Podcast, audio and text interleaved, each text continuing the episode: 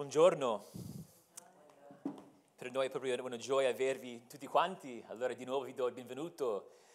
Oggi la grande sfida è quella di non cadere nell'acqua. Fino a questo punto ci siamo riusciti, quindi speriamo bene per tutto il resto del nostro tempo insieme. È un giorno per noi gioiosa e penso che lo sappiate, però è il primo battesimo in questa chiesa nascente, una chiesa che esiste da non molto tempo, quindi per noi magari potete leggere sulla mia faccia, trabocchiamo di, di gioia. Ed è con questa gioia che vogliamo aprire la parola di Dio, perché la parola di Dio ci aiuterà a capire come dobbiamo rallegrarci in questo giorno. Vogliamo goderci questo momento, vogliamo ringraziare il nostro Signore, non vogliamo sprecare questo battesimo. C'è quel rischio c'è il rischio che guardiamo una vasca, una vasca piena d'acqua e per noi non è che acqua e c'è una cara amica che va dentro e poi ne esce e non capiamo niente. Vogliamo capire. E per quel motivo vi chiedo di aprire le vostre Bibbie a Matteo 28. Matteo 28. E potete andare veramente alla fine. Questa è la fine del Vangelo secondo Matteo. Matteo 28.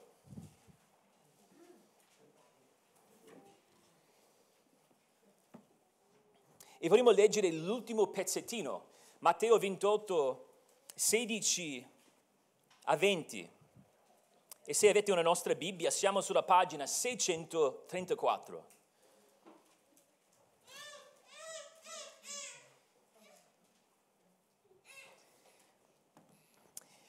Quanto agli undici discepoli, essi andarono in Galilea, sul monte che Gesù aveva loro designato, e vedutolo, l'adorarono.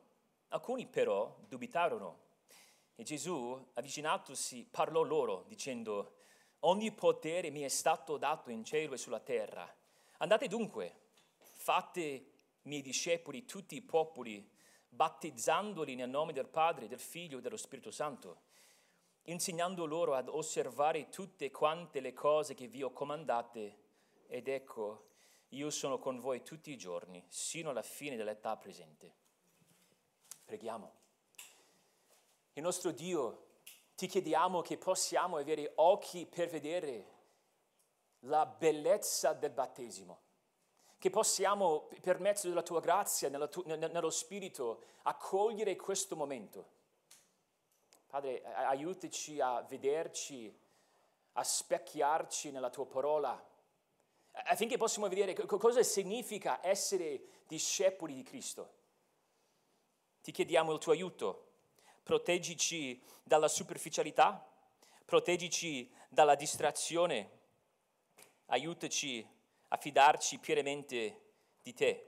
E chiediamo queste cose nel nome di Cristo. Amen. Hai mai visitato un museo d'arte? Un museo con le mostre, sapete, con quelle etichette piccole che, che non hanno nessuna informazione, magari autore, titolo, senza guida?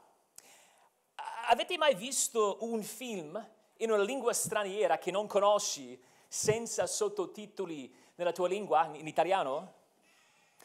Avete mai guardato una partita di uno sport senza conoscere le regole? E senza capire l'obiettivo del gioco,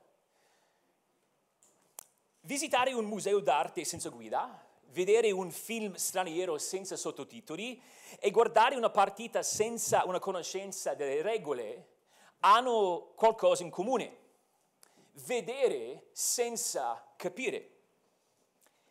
Però per godere queste attività pienamente si ha bisogno di parole, si ha bisogno di spiegazioni.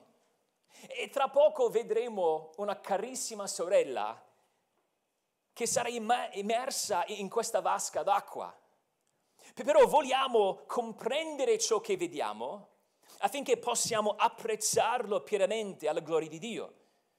Vogliamo guardare insomma con occhi di, di fede. Cristo ci diede l'ordinanza del battesimo ma, ma non ci diede questa ordinanza senza spiegazione. Ci ha detto che dobbiamo battezzare, ma ci ha detto pure cosa significa. Ecco perché la parola predicata deve accompagnare l'ordinanza perché espone il suo significato. E, e volendo cogliere la bellezza del battesimo, ecco il nostro scopo stamattina. Dobbiamo in primis rivolgerci alla parola di Cristo. E, sarà il finale del Vangelo secondo Matteo ad aiutarci a capire l'importanza, lo spessore di quello che stiamo per guardare.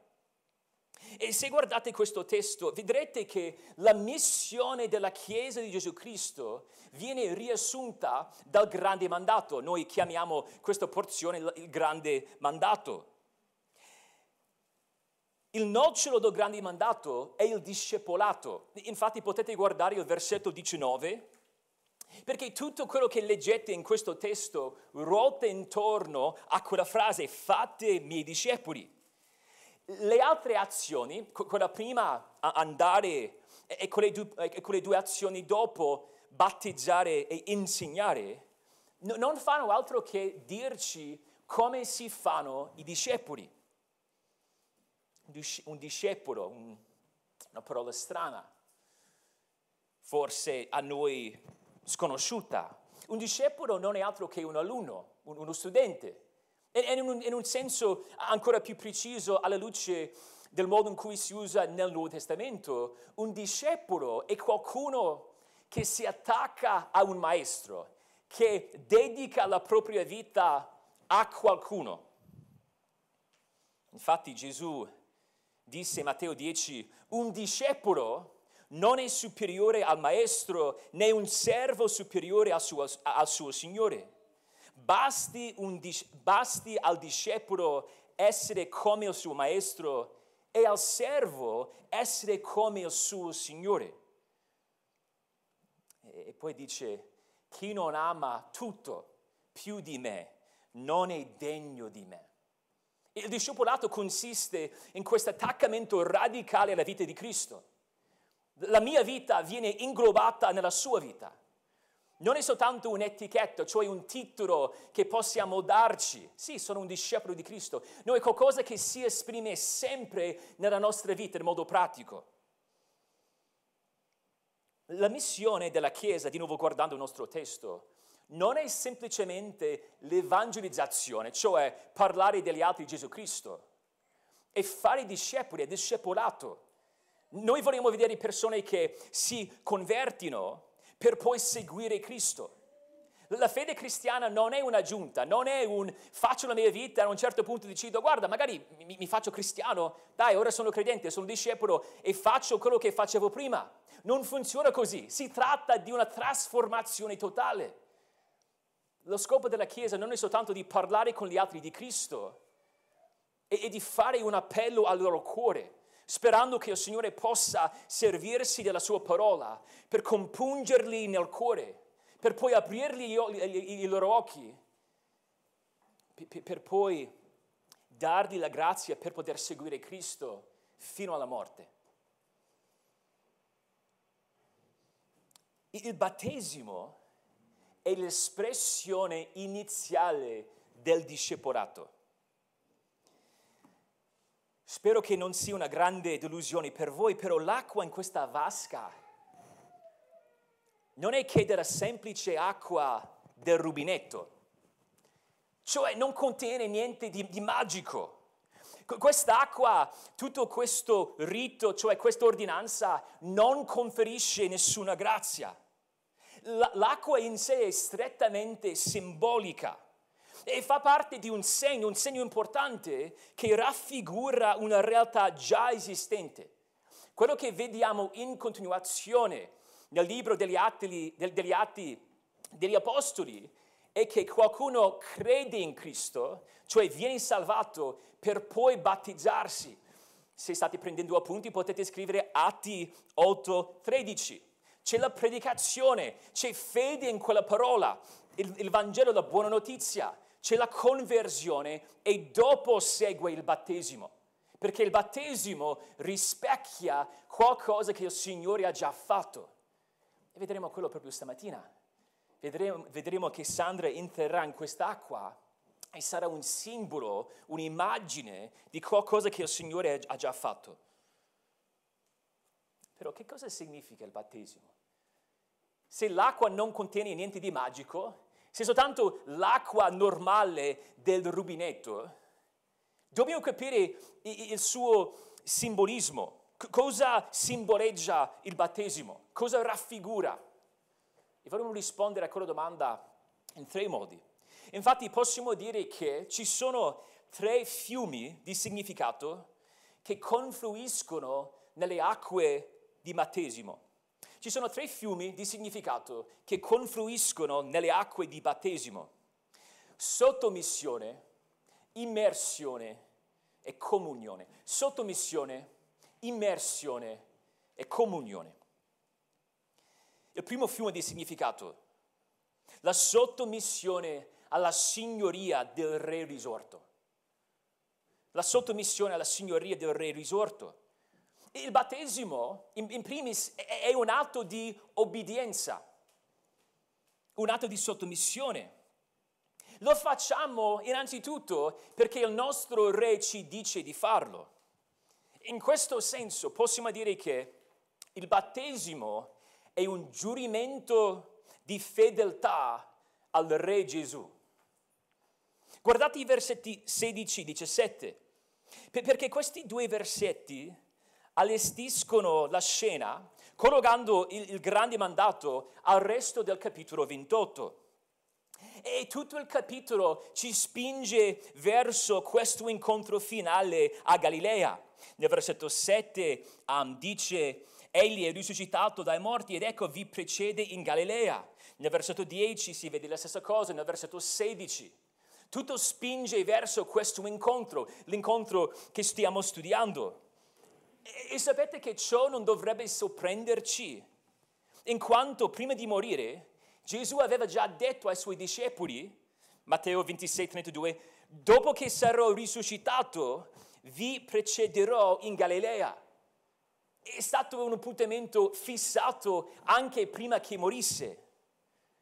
E nel versetto 17 vediamo che la vista di Gesù suscita l'adorazione. Prostrarono, si prostrarono davanti al Re risuscitato. E il loro maestro però ora ha un corpo glorioso.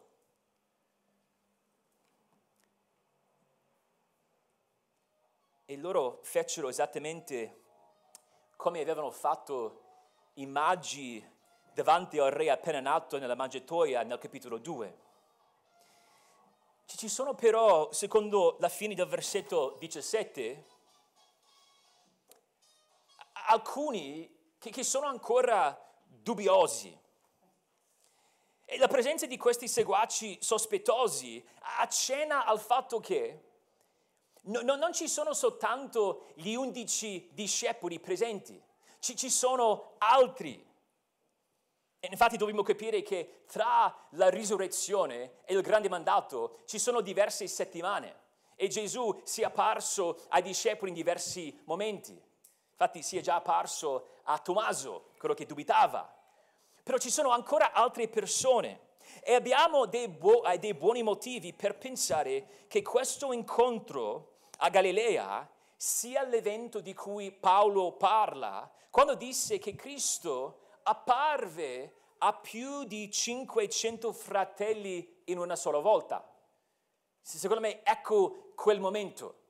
Quindi dobbiamo immaginare questa scena su una collina in Galilea con circa 500 persone, persone che sono pronte a ricevere ordini dal loro maestro, dal loro Signore.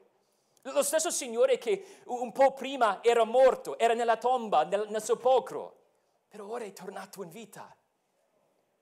E nel mezzo del tumulto di centinaia dei suoi seguaci, secondo il versetto 18, Gesù si avvicinò e si aprì la bocca.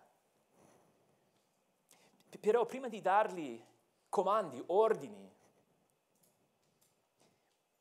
gli parlò de- della sua autorità reale, parla della sua potenza parla della sua identità.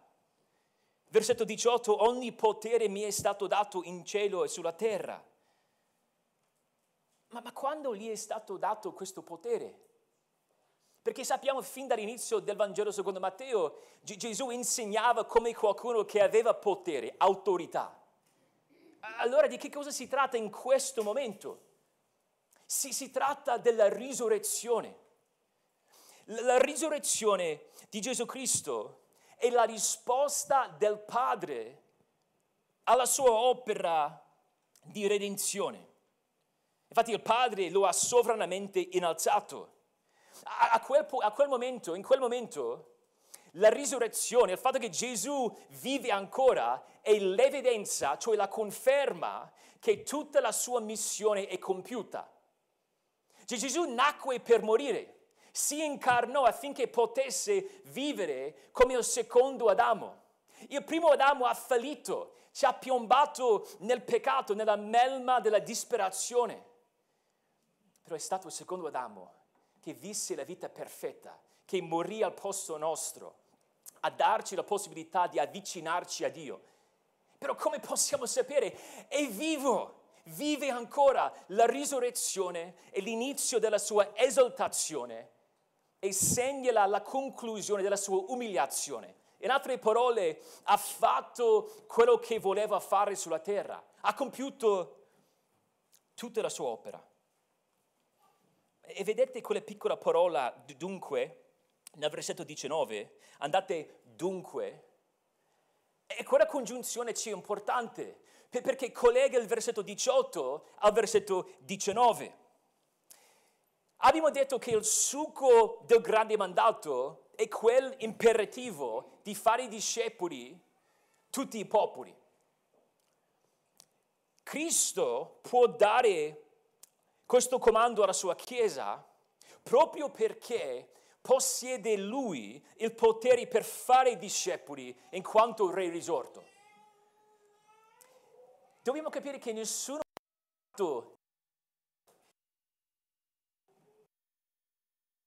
è nato seguace di Cristo. Anzi, nasciamo curvi stessi, nasciamo incentrati su noi stessi, egoisti. Siamo incapaci di vedere la gloria di Dio. Siamo accecati dalle nostre passioni. Dal nostro... Dio figlio doveva darsi a causa della nostra iniquità, a causa della nostra impietà. Dio divenne uomo affinché potesse morire al posto nostro, affinché potesse salvarci. Nessuno può farsi discepolo. Si deve conoscere Cristo, si deve conoscere Cristo in quanto Salvatore, prima di conoscerlo in quanto Signore. Giovanni Calvino disse che, parlando del legame tra la, l'incarnazione e la nostra disperazione, dice che non vi era alcun rimedio alla situazione disperata. Se la maestà stessa di Dio non fosse discesa a noi, non, in, non essendo in nostro potere salire a Lui. Noi non siamo, no, non siamo capaci di salire a Lui. Allora doveve, doveva discendere a noi e la risurrezione, questo potere, il fatto che Cristo regna alla destra del Padre, ci fa capire è in grado di salvare. Non è qualcuno che dice vorrei salvare, vorrei dare una mano. Sappiamo che Cristo è in grado di salvare. Insomma, la risurrezione rende possibile il discepolato perché conferma l'efficacia della sua morte è un giuramento di fedeltà al re, al re risorto. E per di più, quando qualcuno entra nell'acqua, si emerge nell'acqua, è un'affermazione che solo Cristo, vero Dio, vero uomo, morto, risorto, può salvarci. Chi si battezza sta dicendo Gesù è il mio re ed è l'unico in grado di salvarmi da me stesso. Però c'è, c'è un secondo fiume di significato. abbiamo visto il primo fiume, la sottomissione alla signoria del re risorto, però dobbiamo vedere anche l'immersione nel Dio uno e trino, l'immersione nel Dio uno e, e trino. E se guardate il versetto 19, quella piccola parola battizzare viene da una radice battizzo, la parola greca significa immergere, cioè battesimo significa immersione, cioè la radice in sé significa quello. Allora quando Gesù parlava del battesimo, i discepoli avevano già in mente um, questa immagine dell'immersione nell'acqua. E se ci pensiamo, si era già visto quanto nel battesimo di Gesù stesso. Gesù è sceso nell'acqua e Matteo 3 ci dice che um, salì fuori dall'acqua. Giovanni Battista battezzava in vista di ravvedimento. Ma il battesimo cristiano raffigura una realtà ancora più incredibile. In un modo misterioso, l'atto di battezzarsi raffigura, simboleggia l'immersione del credente nel carattere di Dio nel Dio stesso. Tra, tra poco sentirete le, le parole pronunciate, ti battezzo nel nome del Padre, del Figlio e dello Spirito Santo. E forse per voi quella frase è normalissima. Forse pensate, certo, Dio è uno e trino, Padre, Figlio, Spirito, è una cosa che si dice spessissimo. Però, attenzione, non sono le parole vuote di una formula fissa. Descrivono qualcosa di molto importante. Il nostro rapporto con Dio è una vera relazione con Padre, Figlio, Spirito Santo. Ci sono due osservazioni iniziali. Se state guardando il versetto 19, um, la prima osservazione è che quella parola nel, cioè nel nome, po- po- potrebbe essere anche tradotta de- dentro, cioè si riferisce all'instaurazione di una relazione.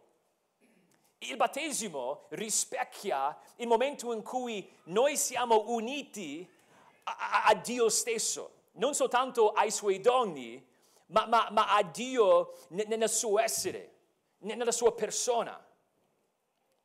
E poi possiamo dire che la parola nome è al singolare, però ci sono tre nomi.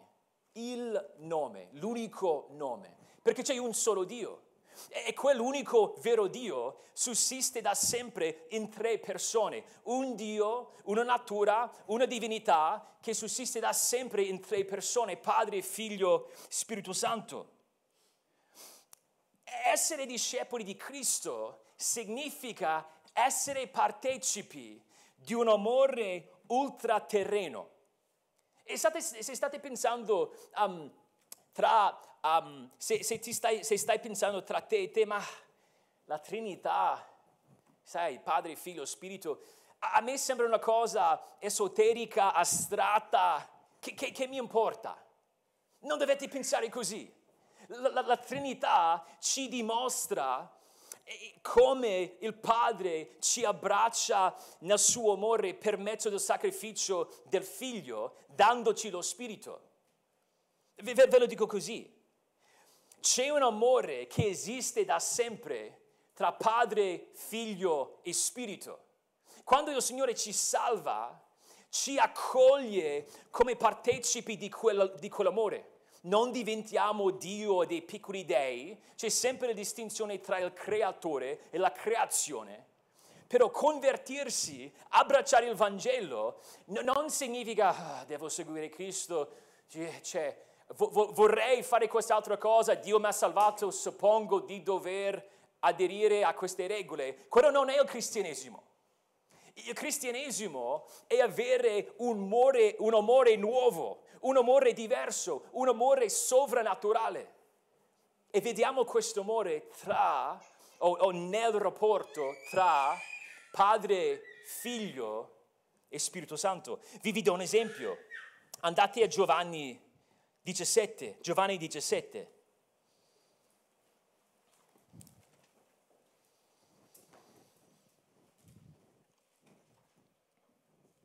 E se, se guardate i versetti 23-24, questa è la preghiera sacerdotale, anche prima che morisse, c'era nella mente di Gesù soltanto i suoi discepoli.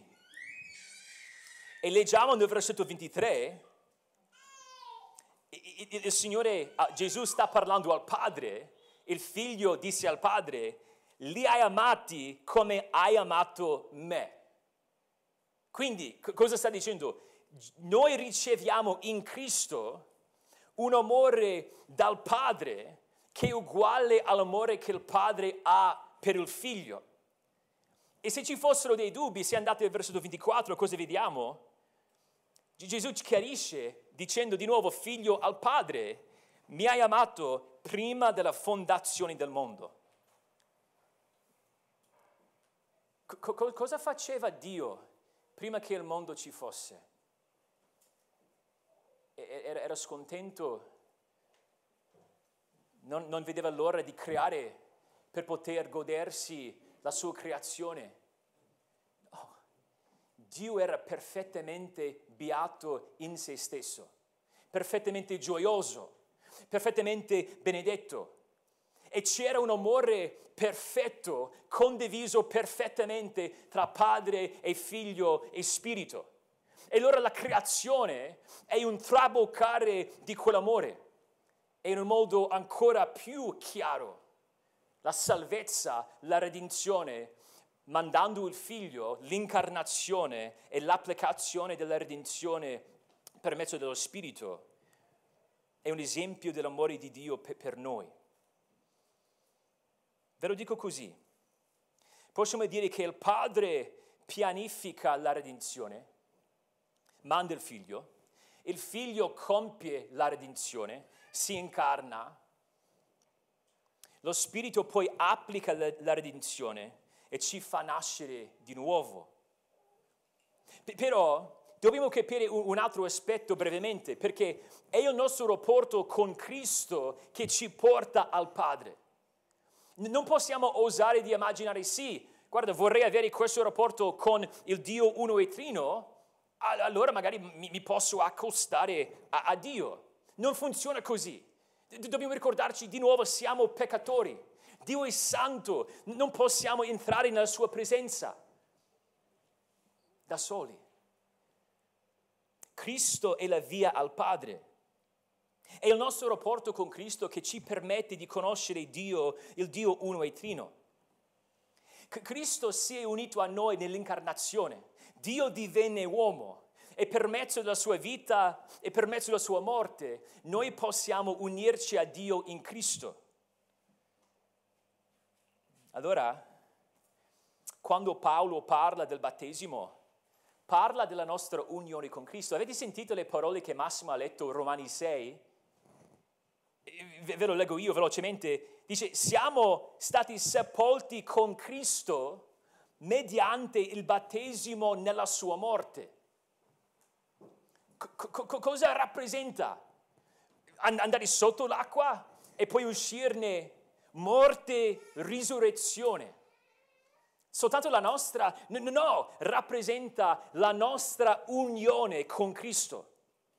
Tutto quello che Cristo fece è applicata a noi quando crediamo. Ecco ciò che il battesimo rappresenta.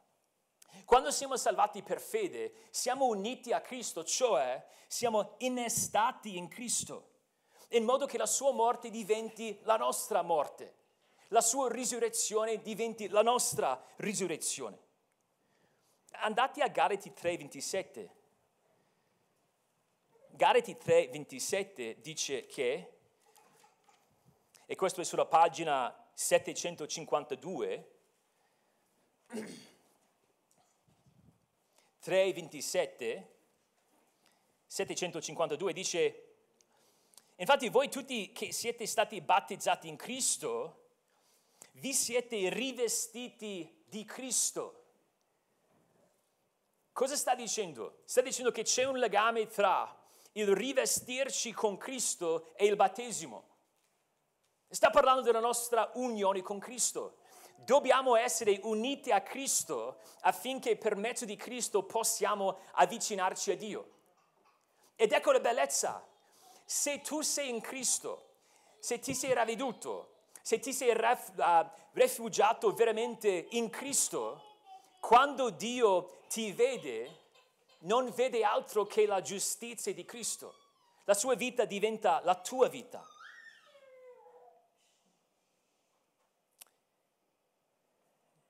Potete tornare a Matteo, però andate a Matteo 3. Perché questo ci aiuta perché, di nuovo, per ricapitolare, crediamo in Cristo, una volta che crediamo in Cristo, Dio ci salva, ci unisce a Cristo, sua morte è la nostra morte, sua risurrezione è la nostra risurrezione. E quel nostro rapporto con Cristo ci permette di entrare in rapporto con il Padre e il Figlio. Vi ricordate quello che abbiamo letto? Il Padre ci ama con l'amore con il quale aveva amato Cristo prima della fondazione del mondo ma è ancora un po' difficile capire, sembra un po' astratta, amorfa. Se guardiamo il battesimo di Cristo, vediamo una manifestazione di questo amore ultraterreno. Matteo 3, 16, 17. Gesù, appena fu battezzato, salì fuori dall'acqua ed ecco i cieli si aprirono ed egli vide lo Spirito di Dio scendere come una colomba e venire su di lui. Ed ecco una voce dai cieli che disse, questo è il mio diletto figlio nel quale mi sono compiaciuto.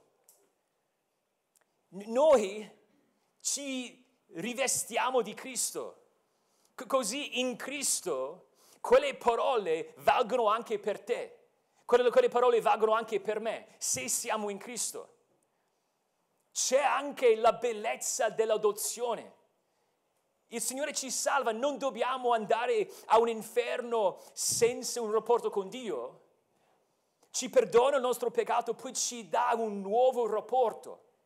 E quando il Padre ci vede, dice, questo è il mio diletto figlio, nel quale mi sono compiaciuto. E nello stesso modo in cui il Padre diede al figlio lo spirito senza misura, il padre e, il figlio possono dare anche a noi lo spirito. Padre, figlio, spirito. C'è un terzo fiume di significato. Abbiamo visto sottomissione, immersione. Ora dobbiamo dire qualcosa sulla comunione. La comunione con il corpo di Cristo. Sapete una cosa? Magari una cosa ovvia, non ci, so, non ci si può battezzare da, solo, da soli a casa. Non è una cosa che posso fare da solo. P- perché? È difficile battezzarsi innanzitutto. Però non è che l'ubicazione sia l'importante, cioè il fatto che noi siamo in questo edificio che si chiama chiesa, quello non è la parte importante. Non, non ci si può battezzare da solo piuttosto perché ci, ci voglia, ci, ci deve essere presente una chiesa, cioè il corpo di Cristo. Il battesimo simboleggia la salvezza personale, abbiamo già parlato di quello in diversi modi, da, diver, da diverse angolazioni,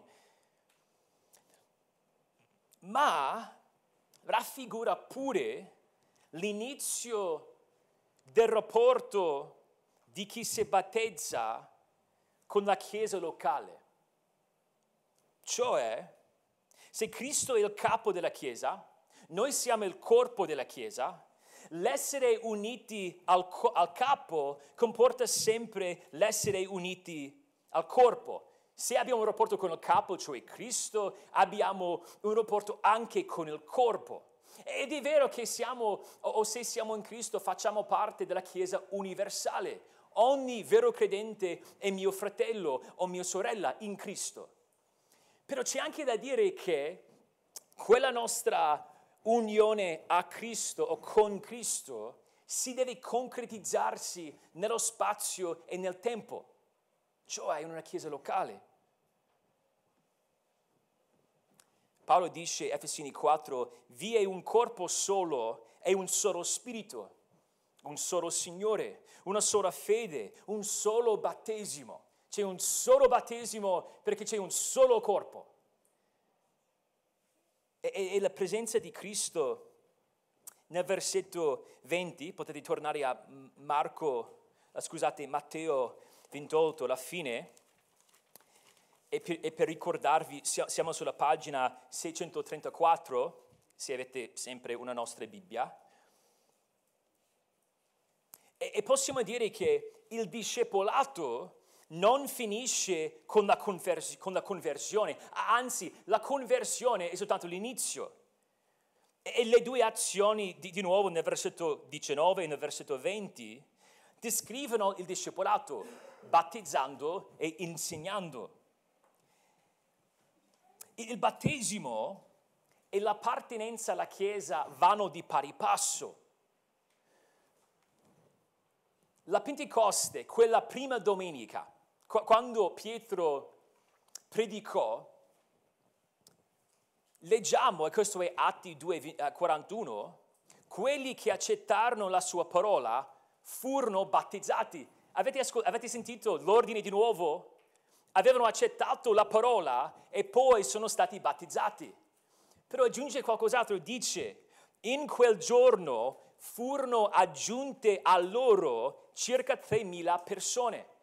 Sapevano il numero, ma, ma, ma, come mai? Perché il battesimo era il simbolo di tutto quello che abbiamo detto, ma inoltre era l'ordinanza tramite la quale qualcuno iniziava a far parte della Chiesa. Vediamo, accettarono la, accettarono la parola, furono battezzati e furono aggiunte. La nostra fede individuale si vive in comunità. E, e di nuovo um, ho già accennato alla presenza di Cristo, però guardate l'ultima riga del Vangelo secondo Matteo, perché non possiamo tralasciarla. Ecco, io sono con voi tutti i giorni, sino alla fine dell'età presente. La presenza di Cristo fornisce alla sua Chiesa l'energia necessaria per poter portare a compimento il grande mandato. Colui, colui che possiede ogni potere, il versetto 18, è con noi, secondo il versetto 20, tutti i giorni. E pertanto la Chiesa è capace di fare discepoli tutti i popoli, insegnando loro ad, ad osservare tutte le cose che ci ha comandate. E sappiamo che dobbiamo collocare il battesimo nel contesto della Chiesa locale, perché quel linguaggio che, che parla della presenza di Cristo richiama il capitolo 18. Andate qualche pagina indietro, Matteo 18.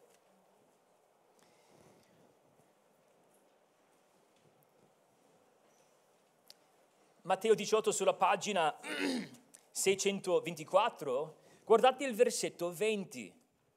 Dice, poiché dove due o tre sono riuniti nel mio nome, lì sono io in mezzo a loro. E sappiamo che sta parlando della Chiesa grazie a, al versetto 17, parla di dire alla Chiesa, qui si parla della disciplina, però comunque vediamo che la presenza di Cristo um, appartiene in modo unico alla sua Chiesa. E c'è almeno un altro posto nella Bibbia che conferma il legame tra il battesimo e l'appartenenza al corpo di Cristo. Andate a 1 Corinzi 12, 13.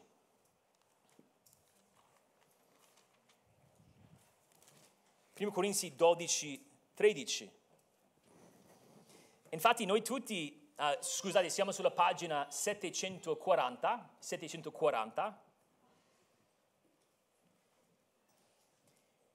Infatti noi tutti, 1 Corinzi 12, 13, Infatti noi tutti siamo stati battezzati in un unico spirito per formare un unico corpo, giudei e greci, schiavi e liberi, e tutti siamo stati abbeverati di un solo spirito.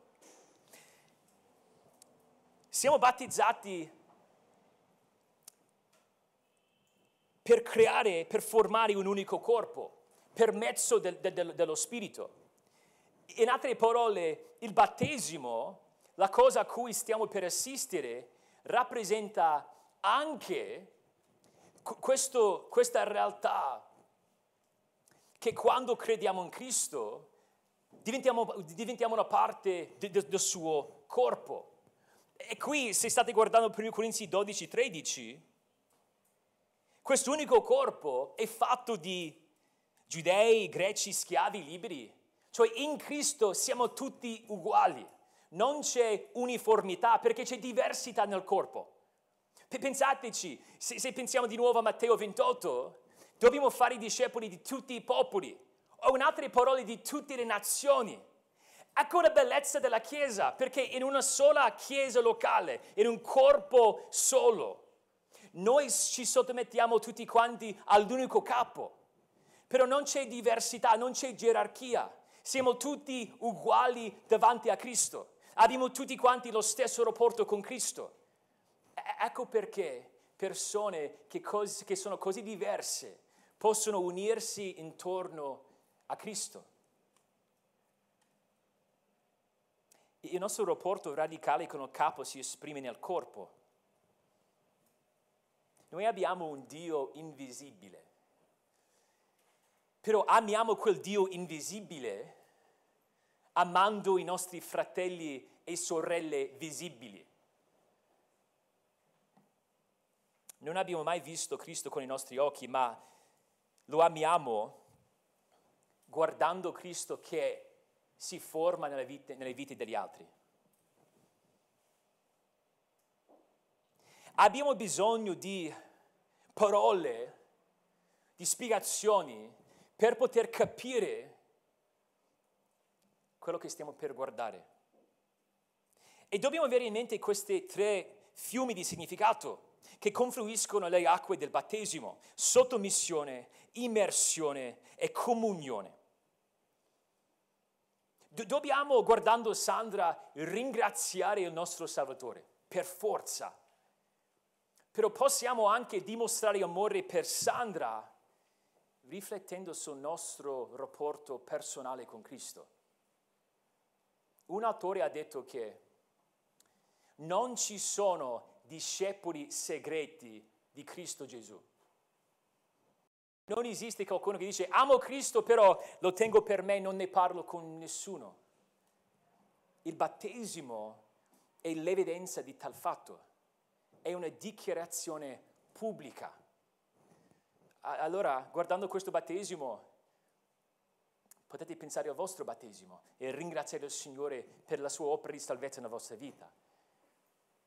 E se ascoltando tutto questo dite, non ho quel rapporto con Cristo, usate questo tempo per riflettere sul tuo cuore davanti al Signore, per riflettere sul tuo bisogno di unirti a Cristo affinché tu possa avere quell'unione con Cristo, affinché la sua morte e risurrezione possono diventare le, le tue, perché è proprio quello che il battesimo raffigura. Preghiamo. Signore, ti ringrazio della tua parola. Usala per farci capire affinché siamo in grado di adorarti in un modo che piaccia a te. Prego, prego tutte queste cose nel nome di Cristo. Amen.